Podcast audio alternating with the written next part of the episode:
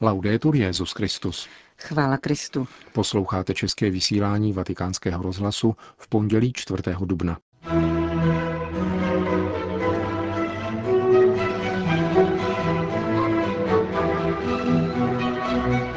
Slavnost přitakání, tak nazval dnešní liturgickou slavnost zvěstování páně papež František v homilí při raním v kapli domu svaté Marty. Papež František přijal představeného knižského bratrstva svatého 50. Rozlišujeme mezi migranty a uprchlíky, říká v rozhovoru kardinál Antonio Maria Velio, předseda Papežské rady pro migranty. Od mikrofonu přejí nerušený poslech Milan Lázr a Johana Bronková. Zprávy vatikánského rozhlasu. Ptejme se, zda jsme lidmi, kteří umějí přitakat, anebo těmi, kdo se vyhýbají odpovědi, tuto výzvu vznesl papež František v homílii při raním v kapli domu svaté Marty. Poprvé po velikonoční přestávce dnes, kdy církev slavila odloženou liturgickou slavnost zvěstování páně. 25. březen totiž letos připadl na Velký pátek. Papež František si vzal podnět právě ze slavnosti zvěstování, slavnosti přitakání, jak řekl. Abraham je poslušen pánu, přijímá povolání a odchází ze svojí země, aniž by věděl, kam jít.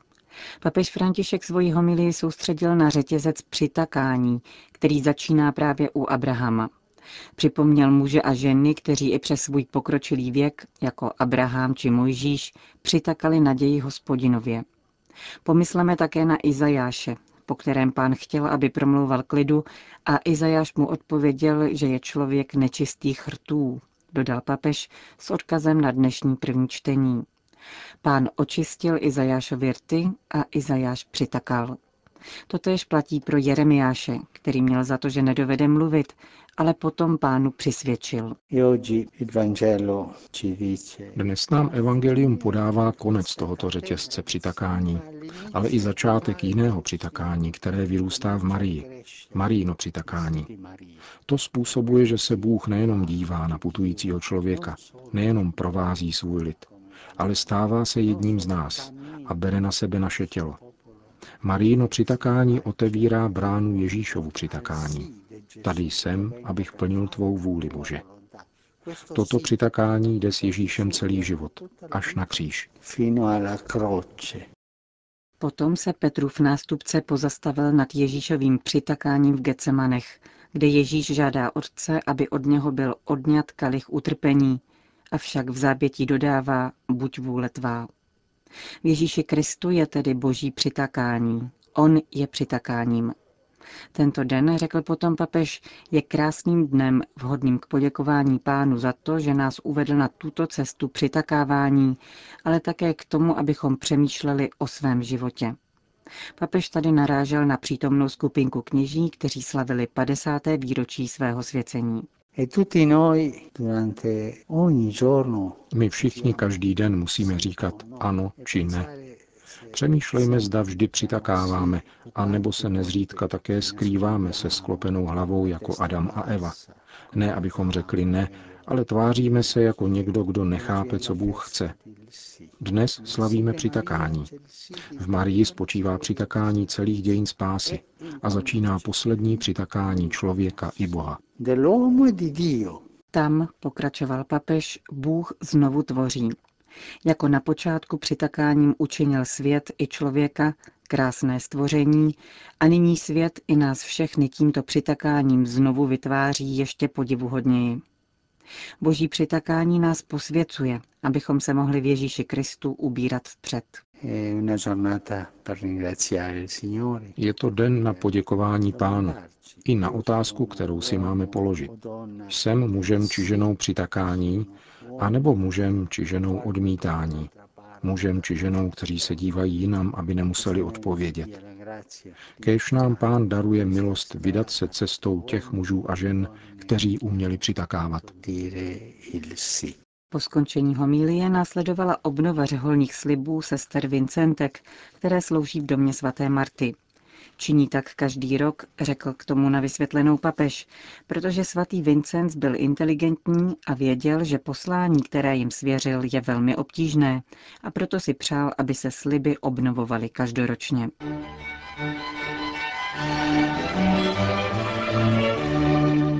Vatikán.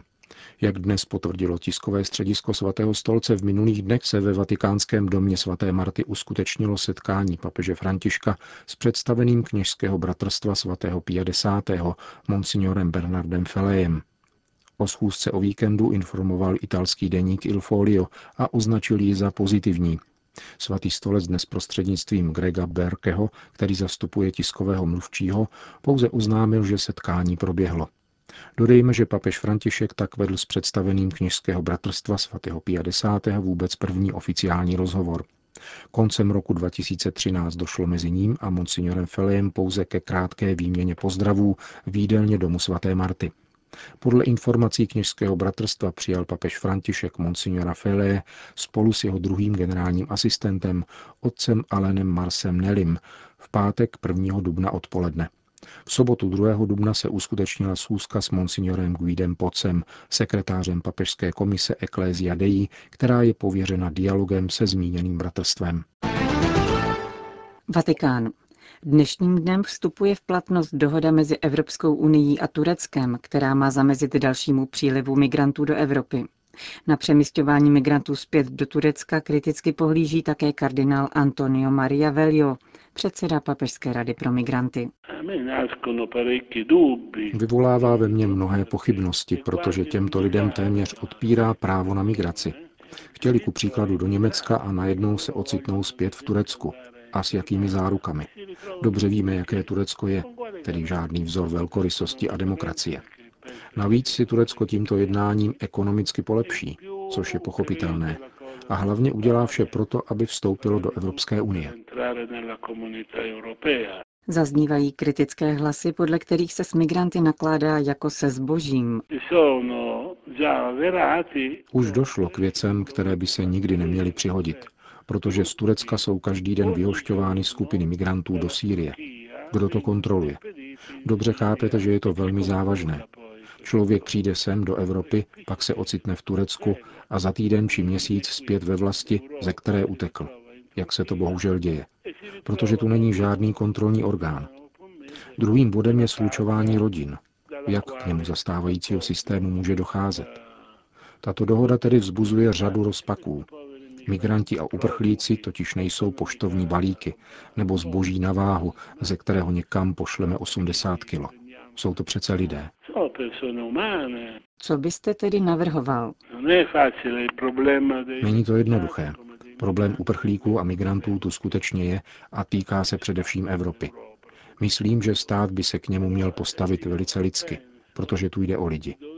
Pak je třeba zřetelně rozlišovat migranty a uprchlíky. V souvislosti s uprchlíky existuje mezinárodní úmluva, kterou podepsali nejrozvinutější státy a ve které se zavazují k vytvoření životních podmínek mimo zemi, odkud tito lidé uprchli. Migrantovi z ekonomických důvodů bychom snad mohli říci, ačkoliv to není pěkné a evangelní, přišel si, ale není tu pro tebe práce. Bude vhodnější, když se vrátíš do své země a my ti v ní pomůžeme. Ale uprchlíci, kromě toho, že nejsou poštovní balíky, jsou lidé, se kterými je třeba jednat v rukavičkách. Komentuje předseda Papežské rady pro migranty současnou situaci.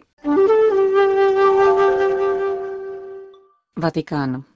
Apel svatého otce na pomoc Ukrajině, kterým vyhlašuje na 24. dubna sbírku ve všech katolických kostelech Evropy, přichází ve chvíli, kdy se o dramatické situaci této země mluví málo. Na východní Ukrajině potřebuje pomoc nejméně 800 tisíc lidí v oblastech kontrolovaných ukrajinskou vládou a 2 miliony 700 tisíc v okupovaných zónách. Půl milionu lidí strádá hlady.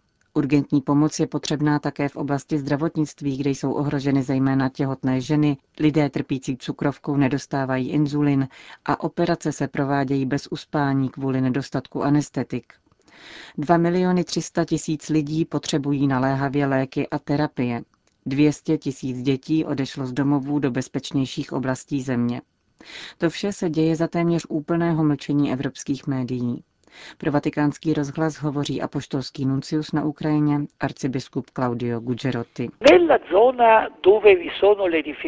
V oblasti, kde je situace nejobtížnější, je naše katolické zastoupení menšinové. Byla však vybudována síť pomoci a podpory, která je oceňována i vládními představiteli. Katolická církev se velice mobilizovala. Provozuje jídelny pro chudé, rehabilitační centra pro děti, asilové domy pro matky s dětmi narozenými za složitých podmínek, protože násilí, které se rozpoutalo na východě, sebou nese dramata. Jsou tady těhotná děvčata ze sirotčinců, která se starají řeholní sestry Dona Orioneho. Velká poptávka je po lécích. Často se dokonce operuje bez anestetik, protože nejsou k dostání.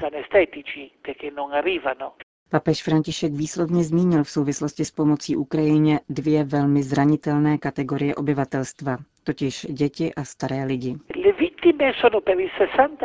Ano, obětí konfliktu jsou z 60% staří lidé a děti, pokud přišli o rodiče nebo zůstali doma sami s matkou. A takových případů je mnoho. Z oblastí konfliktu odešla většina lidí v produktivním věku a o ty, kdo zůstali, se nikdo nestará. Druhý delikátní aspekt plyne z toho, že pomoc ukrajinské vlády se týká pouze území, které kontroluje. Mnoho lidí je ale na obsazeném území a lidé pendlují sem a tam. Papež mě požádal, abych o velikonocích navštívil tyto oblasti, které nekontroluje ukrajinská armáda a kde se ještě válčí. Viděl jsem dlouhé řady žen, které museli urazit ohromné vzdálenosti, aby přešli do oblasti kontrolované Ukrajinou, vyzvedli si důchod a nakoupili za přijatelné ceny. Není to nic jednoduchého v této oblasti bez jakékoliv ochrany, v zemi plné min, které jsou neustálým ohrožením. Potkal jsem se také s dětmi ze třetí třídy základní školy, které úplně zapomněli číst a psát. Konflikt se táhne už strašně dlouho. Každou noc slyšíte střelbu. Je tam naprostá nestabilita a strach ze všeho.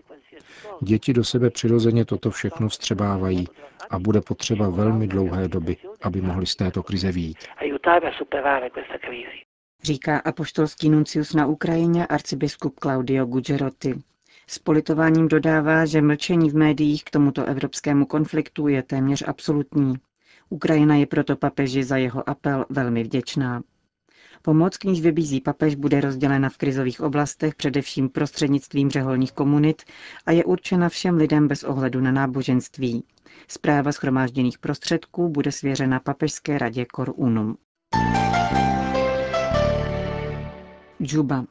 Kvůli dlouhotrvajícím bojům mezi ozbrojenými skupinami podporujícími jeho sudánského prezidenta Salvu Kýra a nebo naopak jeho viceprezidenta Rika Mačara hrozí zemi hlad. Situace ve spolkových státech Unity a Upper Nile popisuje provinciál jeho sudánských komboniánů otec Daniele Moschetti. Jsou to dvě oblasti, kde zuřila válka od dubna do prosince minulého roku a dosud neustala. Byly tu znásilněny tisíce žen, děti byly pozabíjeny a upalovány v chatrčích. Střety nadále trvají a jsou příčinou katastrofické hospodářské situace. Ekonomika v celé zemi kolabuje, došlo k prudkému znehodnocení sudánské libry a tím silnému nárůstu cen potravin. Mnohé podniky zavřely, zahraniční investoři odešli a humanitární organizace se stěží dostávají do postižených oblastí. Hladem je ohroženo 4 až 5 milionů lidí a tento počet dále stoupá. Za jakých podmínek nyní jako misionáři komboniáni pracujete? Teď během války za velice obtížných. Zatímco dříve bylo možné vést dialog jak s armádou, tak státními úřady, dnes jsou hlavním nepřítelem lidí právě vojáci vládního nebo opozičního vojska. Se zbraněmi v rukou okrádají lidi o to málo, co mají, ačkoliv by je měli chránit a pomáhat jim. Skutečně se modlíme za zázrak, protože jsme v rukou dvou lídrů, kteří jsou oba váleční zločinci. Není tu však jiná volba, než pokračovat i za této situace a doufat v dialog obou skupin a vládu národní jednoty. Země je vnitřně rozdělená a trpí mnoha ranami. Potřebuje zázrak. Na přímluvu svatého Daniela Kombonyho, našeho zakladatele, který Súdánu obětoval svůj život, a svaté Josefíny Bakity, první africké a sudánské světice, která pětkrát upadla do otroctví a byla pak svatořečena svatým Janem Pavlem II. Přibližuje italský misionář situaci v Jižním Sudánu. Končíme české vysílání vatikánského rozhlasu.